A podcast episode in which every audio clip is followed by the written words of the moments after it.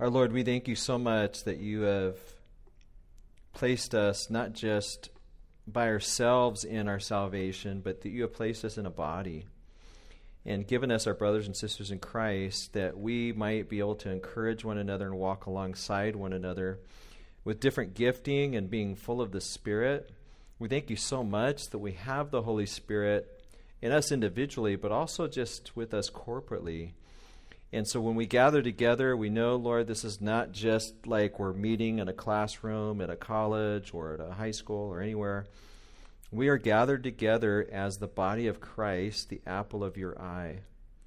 And as we um, s- sit here and, and, and hear your word taught, and as we use our gifts this day, we thank you, Lord, that you are so pleased um, to feed your people and that we can encourage one another with the things that we're learning and the gifts you've given us. We pray, Lord, that you would use us. Lord, even as we share um, with one another, as we go about this day and interface with other brothers and sisters in Christ, um, Lord, may um, you use us to reach out and touch one another uh, with um, the gospel and as we impart words of wisdom and knowledge and and love. Uh, just thank you so much that we could be together on the Lord's Day. Guide us as we look at your word in Christ's name. Amen. All right. Um, we are going to start off with a question of how did the love of Christ affect Paul? This is review of last week. And I just want to let you guys know right out the gate that while I'm really super excited about Acts 10, we're going to be doing some stuff on the front end of the message that I'm not so sure we're going to totally get to Acts 10. We'll see how this develops. Um, but as I've been studying and praying this week, there's stuff that came out of the review material that I um, believe I'd really like to share with you all. And so we'll kind of see how that goes. We'll we'll kind of play it by ear. If we get through Acts 10, that's great. If not, we might be moving that back. Dan, your schedule will stay exactly the same, um, so you don't need to worry. Um, but my schedule might get bumped back just a little bit. So, with that, let's start with this question How did the love of Christ affect Paul um, from what you guys remember last week? And just that for anybody that might be with us fresh this morning, we talked about the conversion of Paul last week.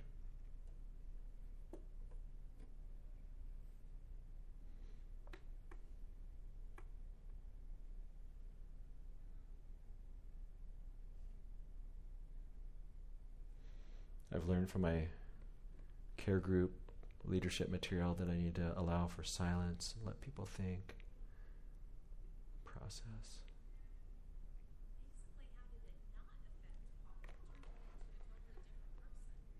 Yeah.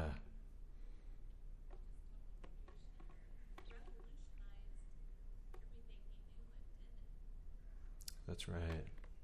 So Judy, that's I like the way she said that. Judy says, "How did it not affect Paul? It just revolutionized everything that he did and thought, right? Just man. Remember last week, so he he gets knocked down and based on the way we were developing that thought, he's a Jew of the Jews. He has very good understanding of the Old Testament. So when he gets knocked down by this bright light, he knows this this is probably Shekinah glory. This is the Lord. What would he be expecting the very next moment since he's been touching the apple of God's eye? Judgment. Yeah. Not grace. He's expecting to be wiped off the planet. And then he hears the words, he doesn't know who it is, but Jesus says, Saul, Saul, why are you persecuting right, me? You cannot kick against the goads. And so that's why, remember, it seems like Paul keeps coming back over and over to this idea I'm the least of the apostles. Why? I persecuted the church. Therefore, I'm the chief of sinners. And so that becomes just this fuel. I think we gave the quote. Yeah, this is, I don't know if Alvin, if you heard any of this, but we quoted Alvin and Milton from uh, the uh, the men's meeting in the morning. Paul was a lunatic apostle who was madly in love with Jesus because he was radicalized by grace. What a great thought! That once he realized how gracious and loving Christ was to him, to not only not wipe him out, save him, but then actually commission him to go out and do work, eternal, meaningful work for Christ. Paul's just blown away.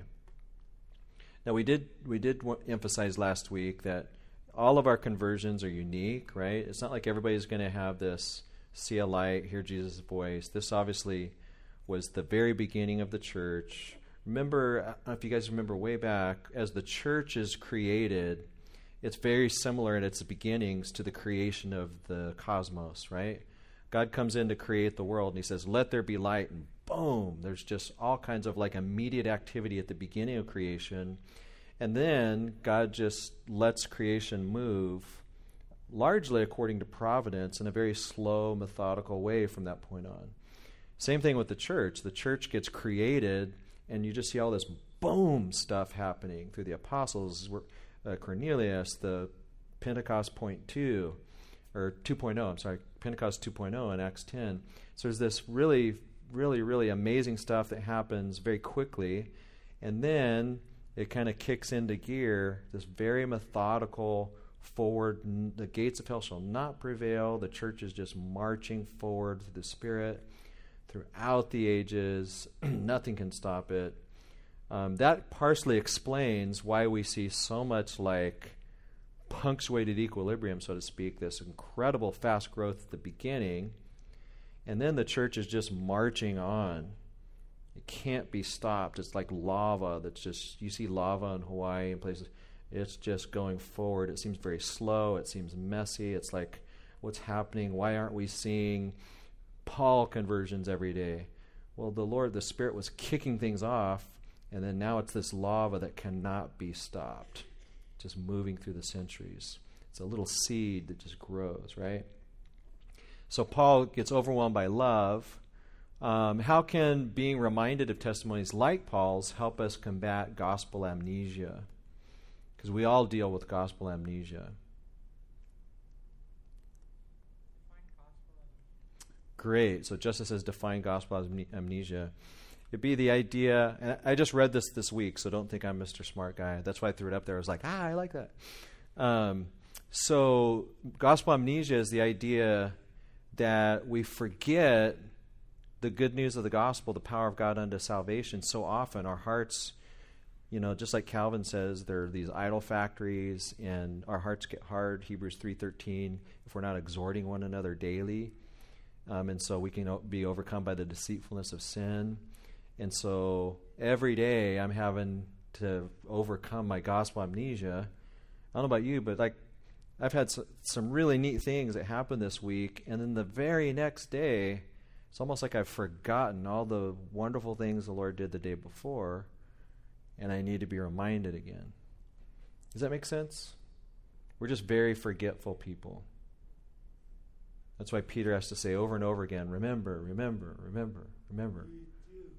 You too? Man, I thought it was just me. Man, I guess it's Brian and I.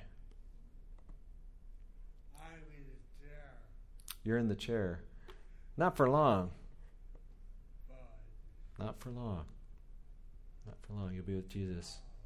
That's right. All right. So, any any thoughts on that? Got testimonies helping us overcome gospel amnesia. Amnesia. Yeah, Steve.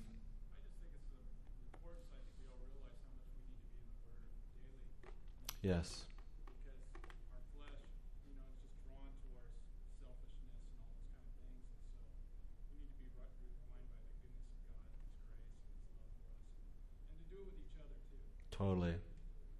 So just daily being in the Word. Yeah, Dan?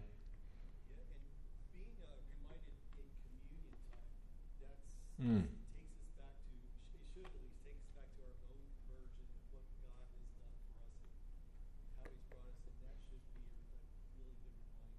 Yeah. Totally. Yeah, Alvin. Yes.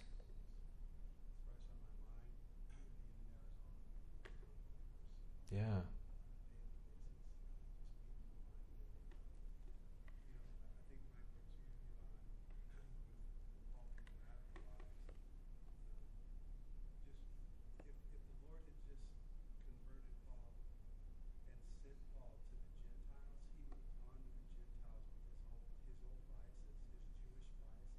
Mm-hmm.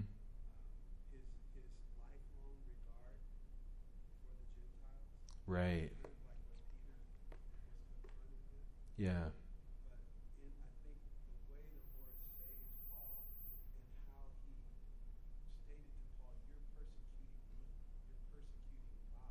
Mm.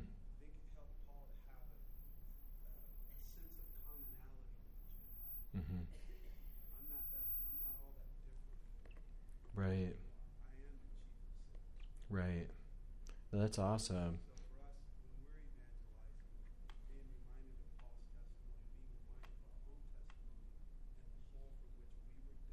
Yeah.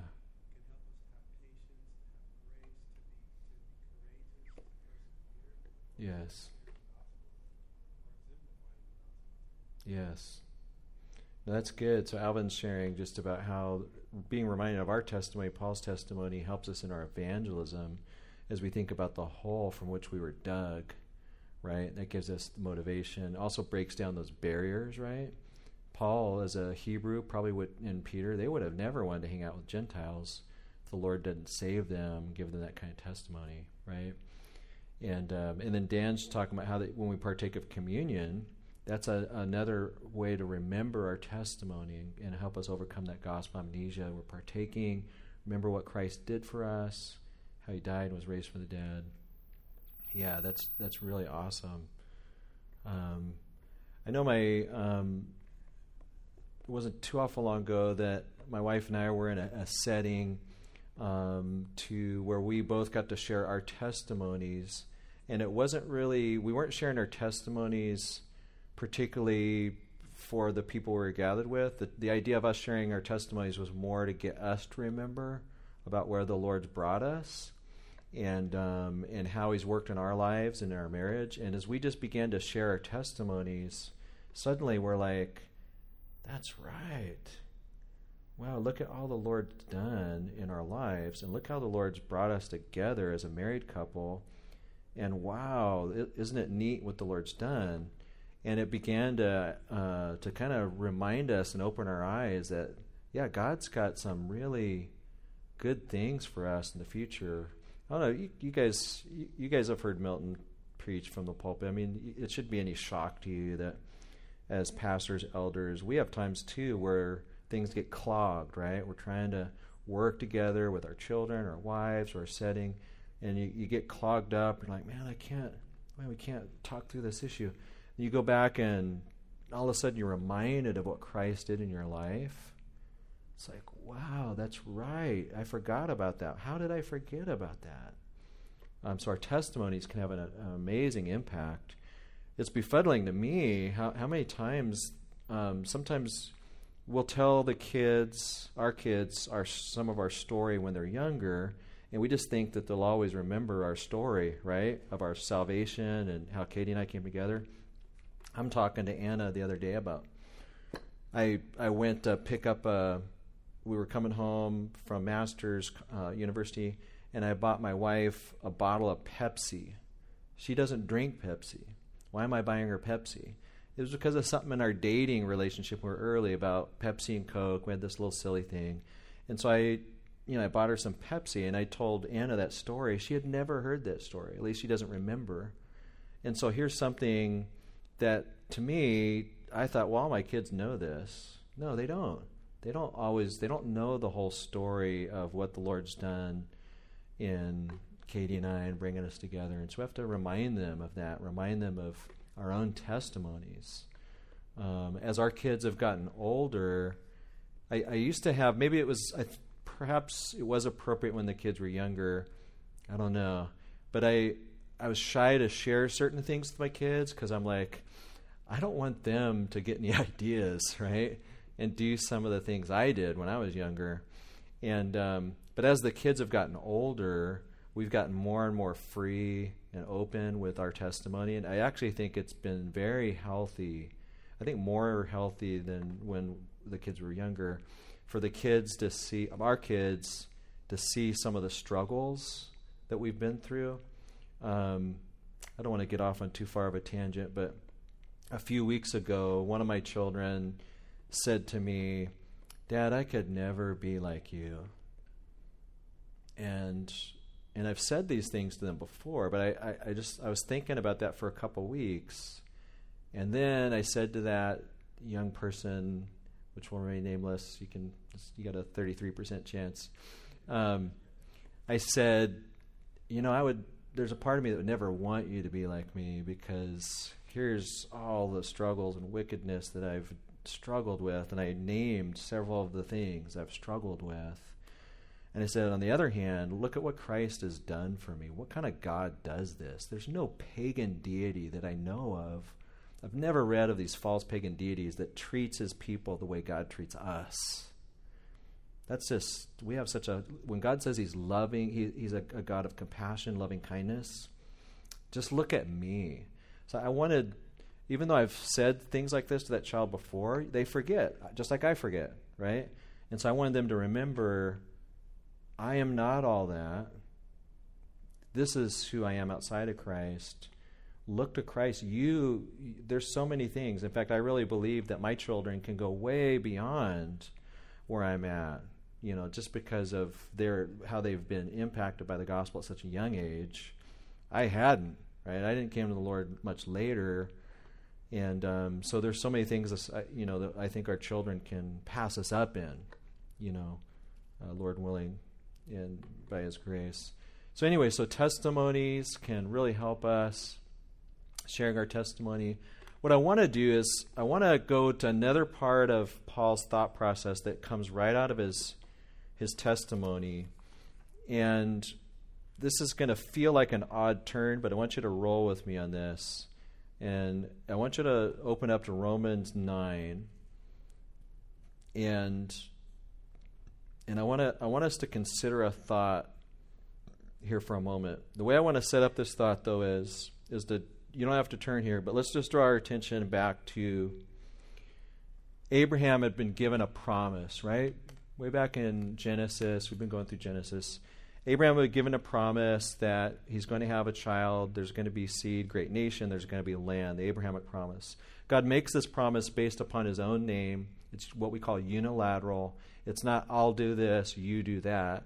No, God says, I swear by my own name, I'm going to do this for you. And then we find out as the story develops that Isaac is the seed, right?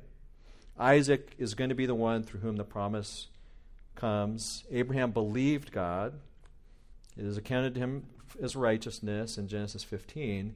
But then there comes a day, as you guys know the story, where God tells Abraham, I want you to go and take your son, your only son that I've given you, and you're going to offer him up as a sacrifice.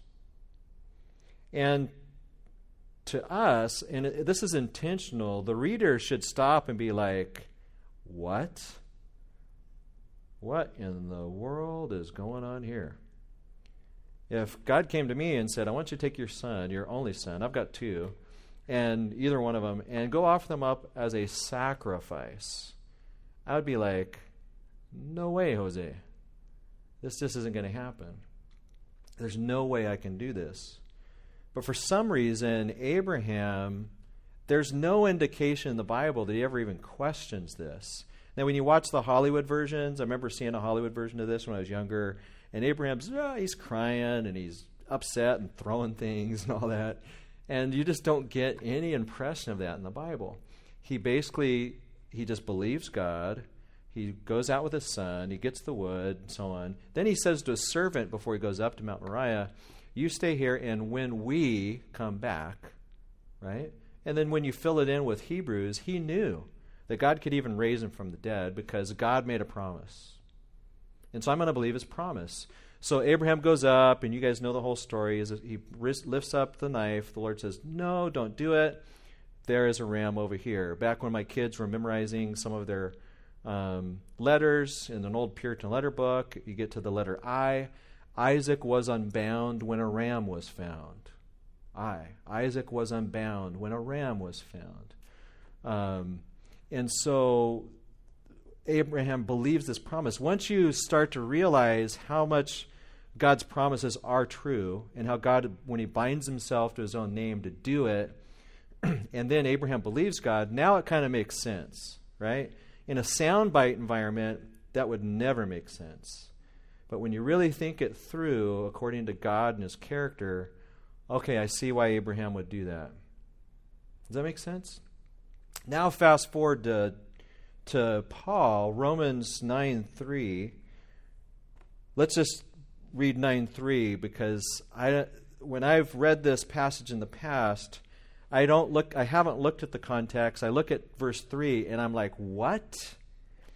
Paul says, "I could wish myself I could wish that I myself were accursed from Christ for my brethren, my countrymen, or my relatives according to the flesh. And every time I come across that verse, I'm like, what? I could wish myself accursed? What does that mean? Anathema? From Christ? What's Paul saying? I could wish myself to go to hell, separated from Christ if my brethren, according to the flesh, could be saved, right? My relatives. Every time I read that verse, I say, no way. No way. I mean, I love my family. I love my extended family. I, I think I, the Lord's given me some level of love for the world. But there's no way I'm going to give up my salvation and go to hell so that other people can be saved. That's just not going to happen. I don't know about you. Maybe you guys maybe you guys would line up for that. But there's no way I could comprehend that. And yet this is clearly in the text. Paul is saying, I I, I could wish that I were anathema. And so this is one of those many passages that we have in the Bible. It's a hard saying that you know, you read it, you struggle with it. What in the world does that mean? But I want to suggest to you that when we have reactions to Scripture like this, it's intentional. When we read something like this, just like when we see God tell Abraham to take Isaac up and sacrifice him, and we say, What? That's intended by the Holy Spirit through the original author. We should be saying, What? And when we read this verse, we should be saying, What?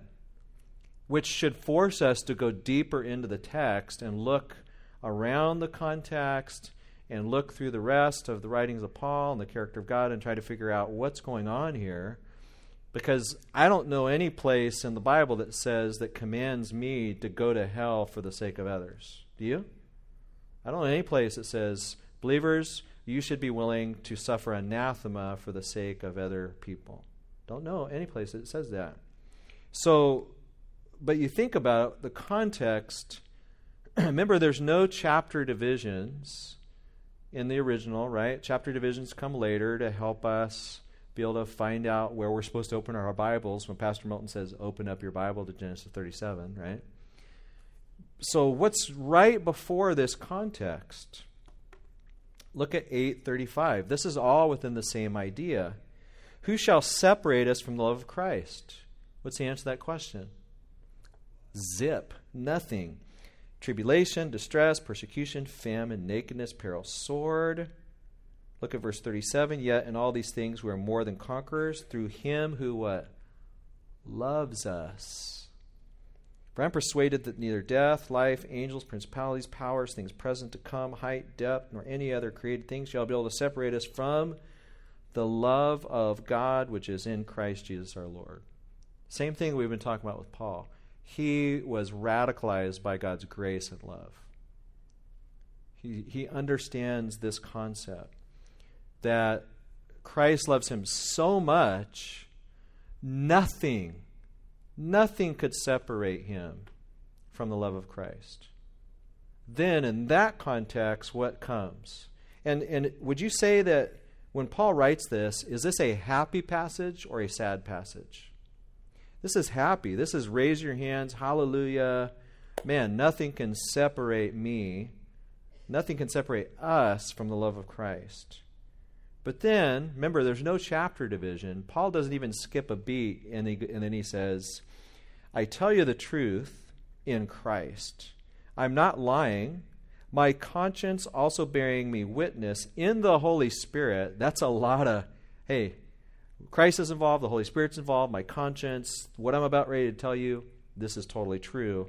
That I have great sorrow and continual grief in my heart.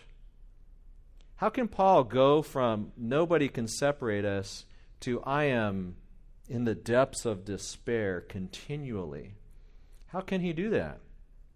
I want to suggest to you that I think why he can do that is because the love of Christ is so he's he's really under, beginning I wouldn't say beginning but he as an apostle is laying out for us the love of Christ for us and it's deep in his heart. It's really deep in his heart and as he considers what a blessing that is to him personally and to everybody else that knows Christ, when he then turns and considers those that are his own relatives that are outside of Christ, he grieves and he's sad. So the love of Christ brings simultaneously this great joy that he can't be separated, nothing can separate him, and simultaneously this great grief. Parents know exactly what I'm talking about right? And many of you have been through this kind of stuff. I have so much joy about what Christ is doing in my own heart. And when I hear my children utter just a little tiny bit of faith, so much joy fills my heart. And yet, when I watch or hear my children express even the slightest doubt about God's love and, and Christ, it's just like my heart just, oh, I get pained, right? And it seems like what Paul is describing is that the more he comes into the love of Christ, the greater his joy in one respect, but also the greater his grief in, in, in another respect, because he really understands what's, what this means. There's a sadness, there's a grief. And then he comes into verse 3 For I could wish, there's a subjunctive idea here, we'll explain that in a second, that I myself were anathema from Christ from my for my brethren my and my countrymen my relatives according to the flesh. I could wish this although i know it is not possible because he's just said nothing can separate me. Right? Nothing can separate me. I have such grief for them. I could wish this. Why would he even in a subjective sense wish that? Why would he even wish? I I don't find myself ever wishing that. Why would Paul wish that? I think I think the clue is is that he as we come into a deeper and deeper love of Christ and how that he has become a curse for us, then we begin to identify with his heart for the unsaved, for people that are separated. Particularly, we'll talk about this later, the elect, right? The his family, his kids. Think about this. Jesus Christ was a curse, right? This a, a, sister book to Romans. So I want you to track with me. Is everybody tracking, or am I leaving you guys behind? So so Galatians, um, is it three? Do you guys remember where he becomes a curse? Uh, yeah, Galatians three thirteen. Christ has redeemed us from the curse of the law, having become what a curse for us. For it is written, Cursed is everyone who hangs on a tree. So remember, Jesus went to the cross and he says, My God, my God, why have you forsaken me? He became a curse for us. And so in eternity past, at some point, we don't know, it's hard to us to comprehend the eternity when there's timelessness. But we do know that the Father and the Son and the Spirit, they all contract together that somebody is going to go and be a curse for um, the elect, for those that are going to come into Christ. And Jesus in eternity says, I'll do that. I'm going to go and I will be anathema. I will be accursed for these ones, these loved ones the, that the Father is giving to the Son, that he may grant eternal life to as many as come to him. Right? So he decides, I'm going to go and I'm going to do this. I'm going to be a curse for them. And when you go back, we won't take time to do this, but I mean, we'll just look at one verse. If you look at the, the, the previous context in chapter 8, it's full of curse, anti curse type of terminology. Um, 8, verse 1 Therefore, there is no what? Condemnation to those who are in Christ. That's the idea of curse. Verse 3 For what the law could not do, in that it was weak through the flesh, God did in sending his own Son in the likeness of sinful flesh, not on account of, uh, on account of sin, he condemned sin in the flesh. Who condemned sin in the flesh? The Father condemned sin that was in the Son. The flesh here refers to the Son. So the Son was condemned, anathema.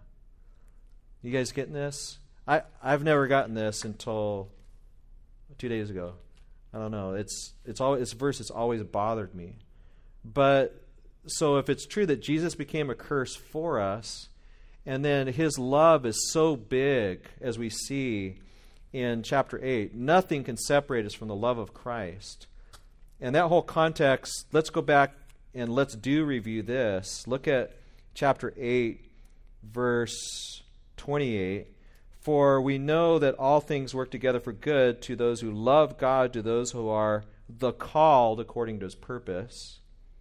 For whom he foreknew, he also predestined to be conformed to the image of his Son, that he might be the firstborn among many brethren. Moreover, whom he predestined, these he also called. Whom he called, he justified. Whom he justified, he glorified. What then shall we say? Against these things, if God is for us, who can be against us? Who can curse us? He who did not spare his own son, but delivered him up for us all to a curse, how shall he not with him also freely give us all things? Who shall bring a what? A charge against God's elect. It is God who justifies. Who can bring a charge against God's own people, even if they haven't come into the fold yet? Who can bring a charge against them? Nobody. Nobody can bring a charge against them. Nobody can condemn them. But Jesus Christ was a curse for them. Paul's understanding that that love that God has for him, he was on the way to kill Christians, right? On the way to kill Christians to Damascus. Jesus knocks him down and says, No, you don't. You're mine. You're now going to go preach for me. And that carries Paul the rest of his life. I was I should have been wiped out. I was going to kill Christians. I was like Jonah running the opposite way. God swallows me up, spits me out on the on the sands of what is it? Nineveh. And then so this curse becomes a blessing. I could wish myself accursed for my brethren according to the flesh, these Jews who were given all of these promises, and yet so many of them are rejecting these promises let's summarize it this way. So, based on that, Paul makes this radical statement as an apostle that I still don't think I could make, right? Um, but I, at least I understand what leads them to make a statement like that. He knows he can't really be condemned, just like Isaac could never really die. And so, but his heart is churning with Christ, right? He's sad. He wants to see people come to know the Lord. But what can be done? I think what flows, turn to Romans 12 out of this. Remember, this is all in the same context. He spends all this time now talking about Israel for three chapters, right? Talking about Israel and how that the gifts and calling of God are irrevocable. Not all Israel is Israel and all that kind of stuff. You got the the, the olive tree being grafted in. I don't know if you guys remember all that context, the provoking of the Gentiles and so on and so forth. Then you get to chapter 12, verse 1. This is same context, you guys. I beseech you, therefore, brethren, by the mercies of God, that you what? Present your bodies a living sacrifice, holy, acceptable God, which is your reasonable service, or kind of the idea is probably your spiritual or metaphorical service, meaning not literally sacrifice yourselves, but spiritually sacrifice yourselves on what basis is Paul calling the Romans to offer their bodies as a living sacrifice? The same basis that he's saying, I could wish myself accursed. It's like, well, if you can't wish yourself accursed, let's talk about some lesser things that we can do.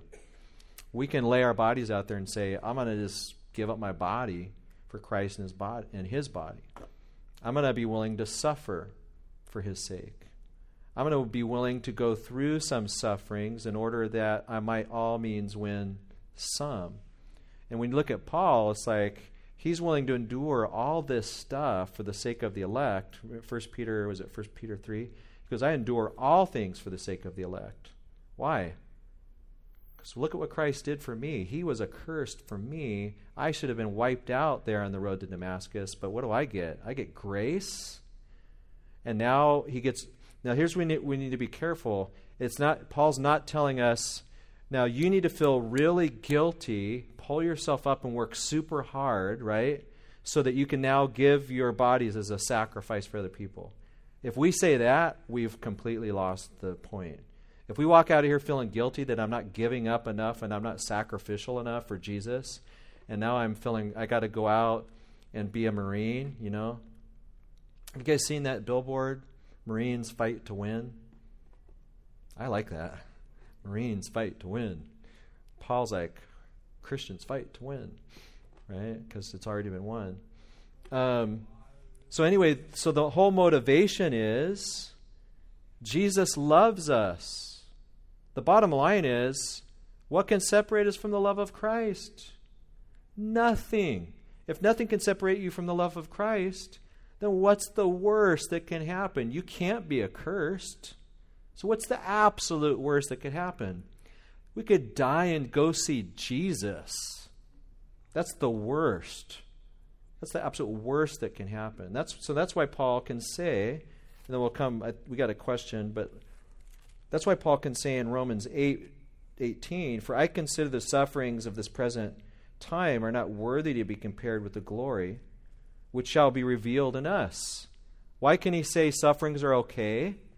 To me, when I read suffering passages, I don't like that. I don't know about you, but I, I, I see Paul talking about suffering as if it's not that big deal. And I'm like, Paul, it's a big deal. How can you say this? But if Paul's comparing damnation to suffering, is it a big deal? If he's comparing suffering to the love of Christ and we can't be separated from that, is it that big of a deal? No, so Paul's he's helping us overcome our gospel amnesia by saying, "Yeah, I'll suffer if it's going to help people get saved, and if that suffering ends up with me going to see Jesus early, hey man, I win." Right? I think uh, Brooke had something.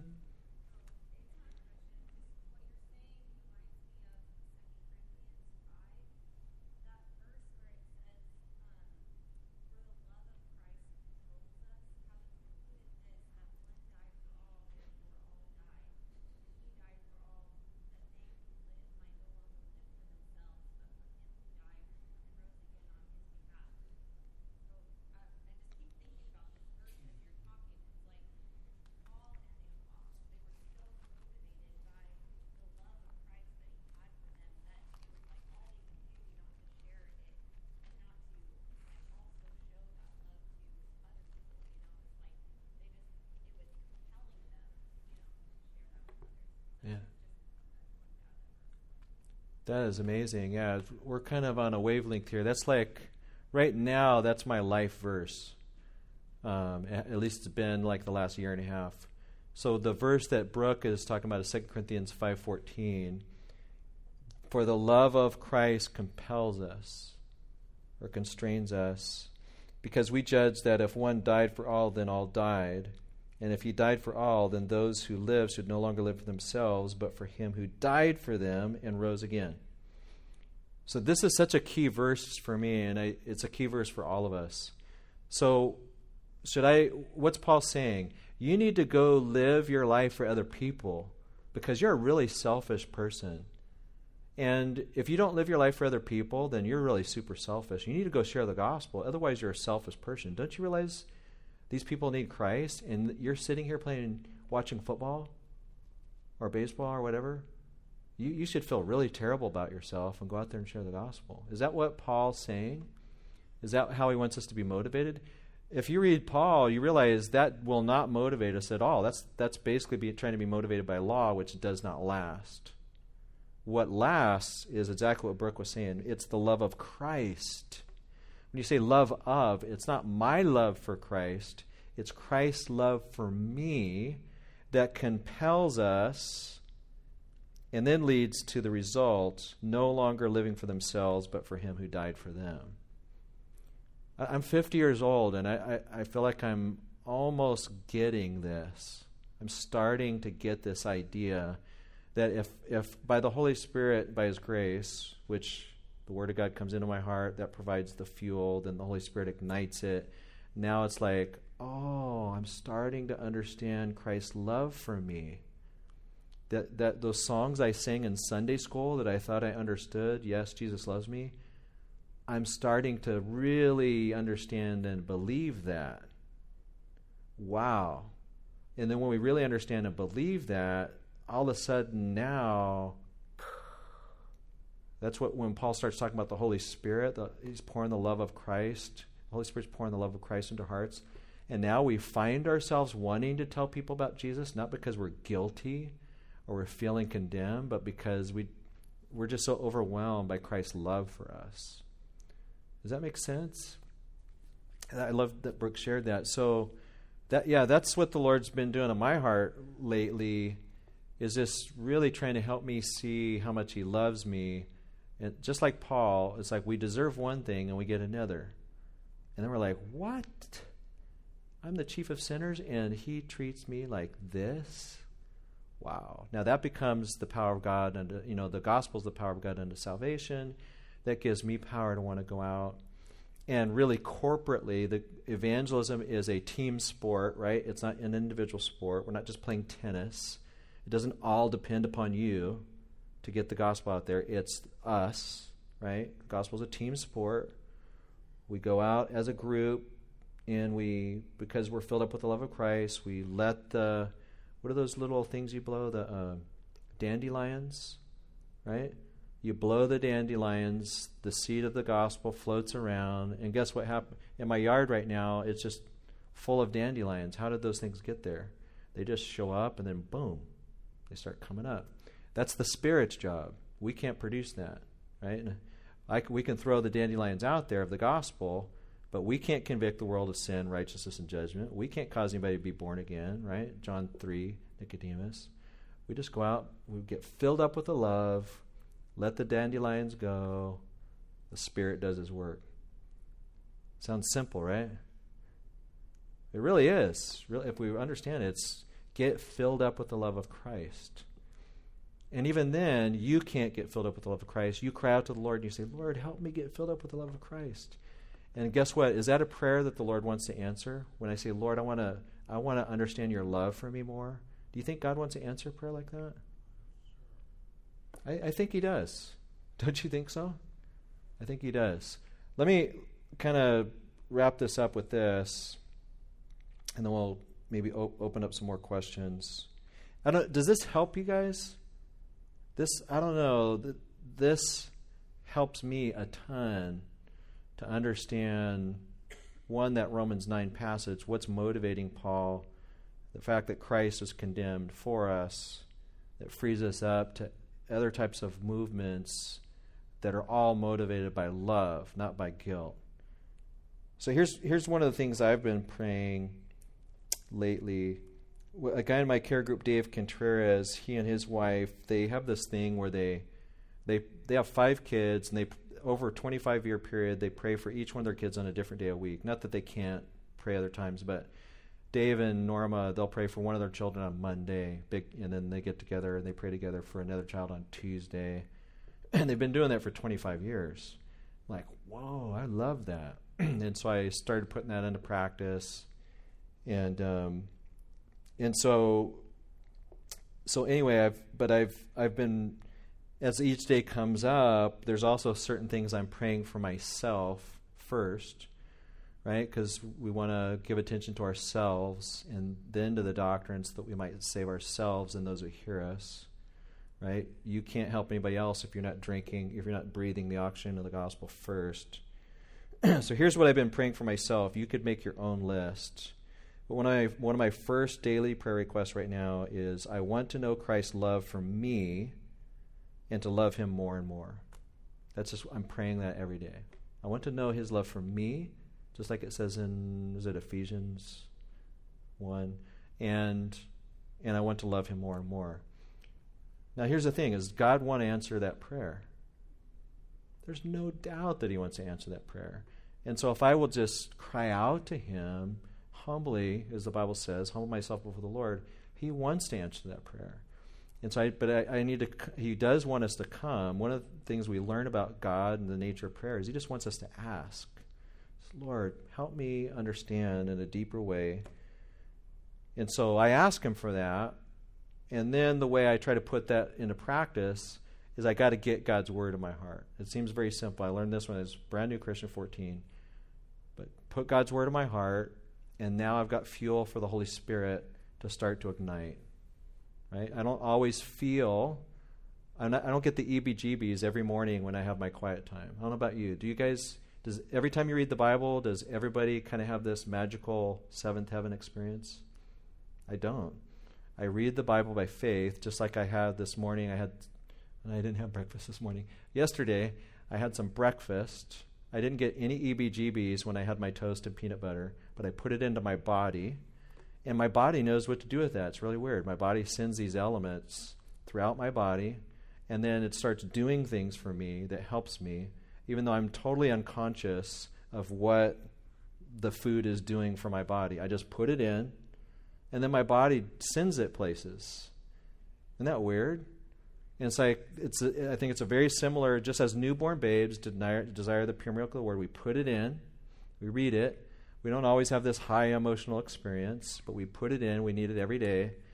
And then the Holy Spirit starts to move it around. We're not always completely conscious of everything that's going on, but then you you're moving through your day and you're you're trying to meditate on it, you know, and then all of a sudden the Holy Spirit's like reminding you of things, right? It's not like this ultra mystical experience, although this the Word of God is living, right? So you put the Word of God in your heart, and then the Holy Spirit starts to use the written Word of God in your heart throughout the day. And as you do that day after day after day, especially as you get older, like some of us, you start getting older, and then that starts to compile, and then it's just kind of like the Holy Spirit's taking all that stuff that you've been doing since you were 14 and starts to have residual benefit on you as the Holy Spirit can can awaken your heart to these various passages of scriptures. You guys know a lot. Of, you guys know what I'm talking. You guys have experienced that. You're in the shower. You're not even thinking of a certain passage. All of a sudden, Luke 15, the lost coin, that came to me. Like, whoa, that would really help so and so. I love that. Oh, I'm going to text that to this person. That helps me. That will help them. Um, so that's one of the things I'm praying. I got eight minutes. The second thing I'm praying is I want to love the people around me the way He loves me, starting with my wife and family. I, I don't think I really. I, if you had asked me 25 years ago, read that to me and say, Do you understand that? And I'd say, Totally. I understand that. No, we, we all we only know a little bit, but it's like if I can get overwhelmed with the love of Christ for me, now that can spill over my love for other people. Right? It can spill over and help me love my wife, it can help me love my kids. Here's something just for me that the Lord's been doing lately is I've been understanding how how gracious and loving kind the Lord is for me.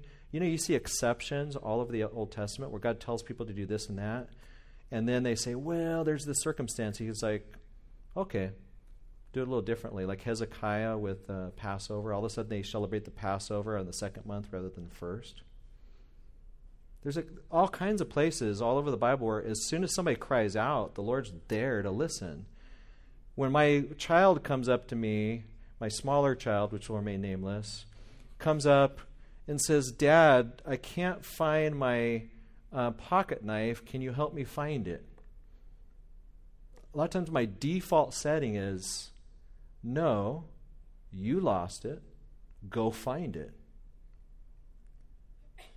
That's just my default setting. And Katie and I were joking around last week. It's like, I mean, my, my nickname, although I'm getting better, could be Dr. No.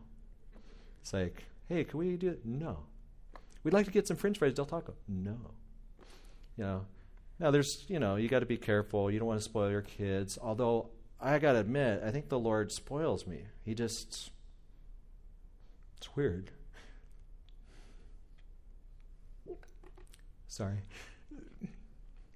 It's so clear that there's things I don't deserve that He gives us. Sorry.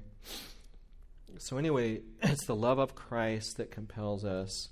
Something I'm praying for. I've noticed that as I'm understanding Christ's love for me more, as the Holy Spirit's helped me get a deeper level of His love for me, that's spilling over into my other relationships.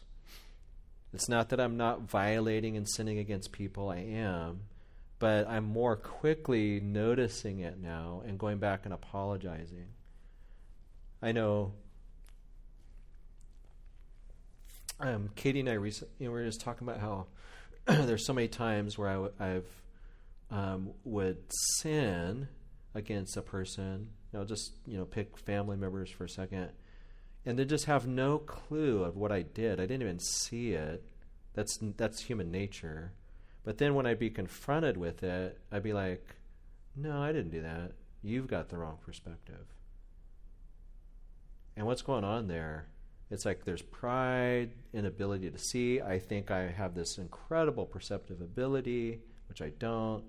But then when the love of Christ begins to overwhelm us, there's things can start happening through the Holy Spirit because of his word where you're like, oh, you, oh man. One, I maybe the Lord helps you catch it when you do it, and then you go back apologize early. That's better, right? We're all going to sin against each other every day. But then when you get confronted, it's like I, I feel my inner Barney Fife come in. It's like I, I'm immediately wanting to defend myself. But when the love of Christ is overwhelming me and I realize I don't have to defend myself, Christ has already been a curse for me. Now I can be like, okay, well, the Bible does tell me that I don't perceive everything properly. There's a way that seems right to man, but that way leads to death. Maybe you've got the right perspective. I need to humble myself. I know God's going to meet me down here. Does that make sense? But this kind of stuff we, we can ask the Lord for this. I don't. None of us has this naturally. We just say, Lord, help me, help me love you, help me love people, so on and so forth. And then the last thing, there's other things on here, but this is the last one I'll read. I want to preach the gospel more regularly, passionately, and clearly and boldly. I'm praying that every day. You know, why am I doing that? Why am I praying for that? I'm not praying for that that God will overwhelm me with a sense of guilt. I'm praying it because the Lord is deepening my heart or deepening my sense of His love for me.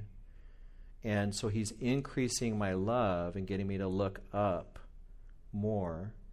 And so I'm praying God open my mouth. And I'm a pastor, right? So it's my job description, right? I'm supposed to be preaching the gospel.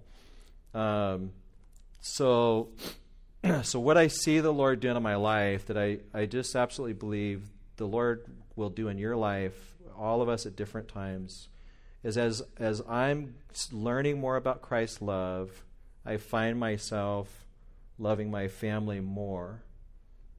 Does that make sense? Um, so he loves me, and I'm drinking that, and so I find myself loving my family more. I'm not sinning against them. I don't think any less. Maybe I am. Ask my wife.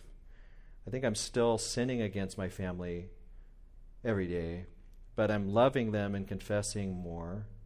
And then, as I'm loving my family and my wife more, I'm looking up, and now all of a sudden I'm loving the church more. That's the third residual benefit that's been a little unexpected.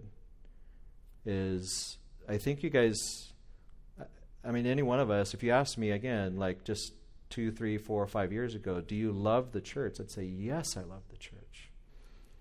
But for me, I've always loved Christ. I've always had a passion for his glory. I've always had a passion to defend the church. And I love the church corporately. But as, like Paul describes, as the Holy Spirit has helped me understand his love for me more, there's times where now I'm, I'm looking up when I'm leading worship on a Sunday. Is this okay? Am I making you guys uncomfortable? I feel like I'm making you guys uncomfortable. I look up sometimes on a Sunday and I see all these stories in our congregation of people and your testimonies. And I'm looking up and I'm and it's just like I, and I'm thinking about God's love for his church. I'm like I don't want to it's almost like the Lord is saying, I love these people. I love.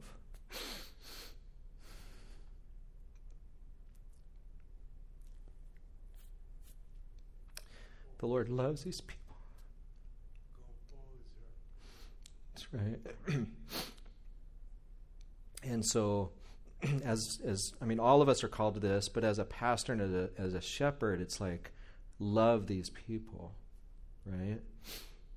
love these people, and that's that's I think Paul's heart here. Why did why did you know? I think we're I'm just getting a sliver of what the Apostle Paul was tasting in his life. But that's, I think, the if I understand the Bible correctly, that's what the Lord's trying to do in my heart. That's the path to sanctification and, and discipleship. Starts with love. And I, I don't know, I can only, I will pray right here in a second.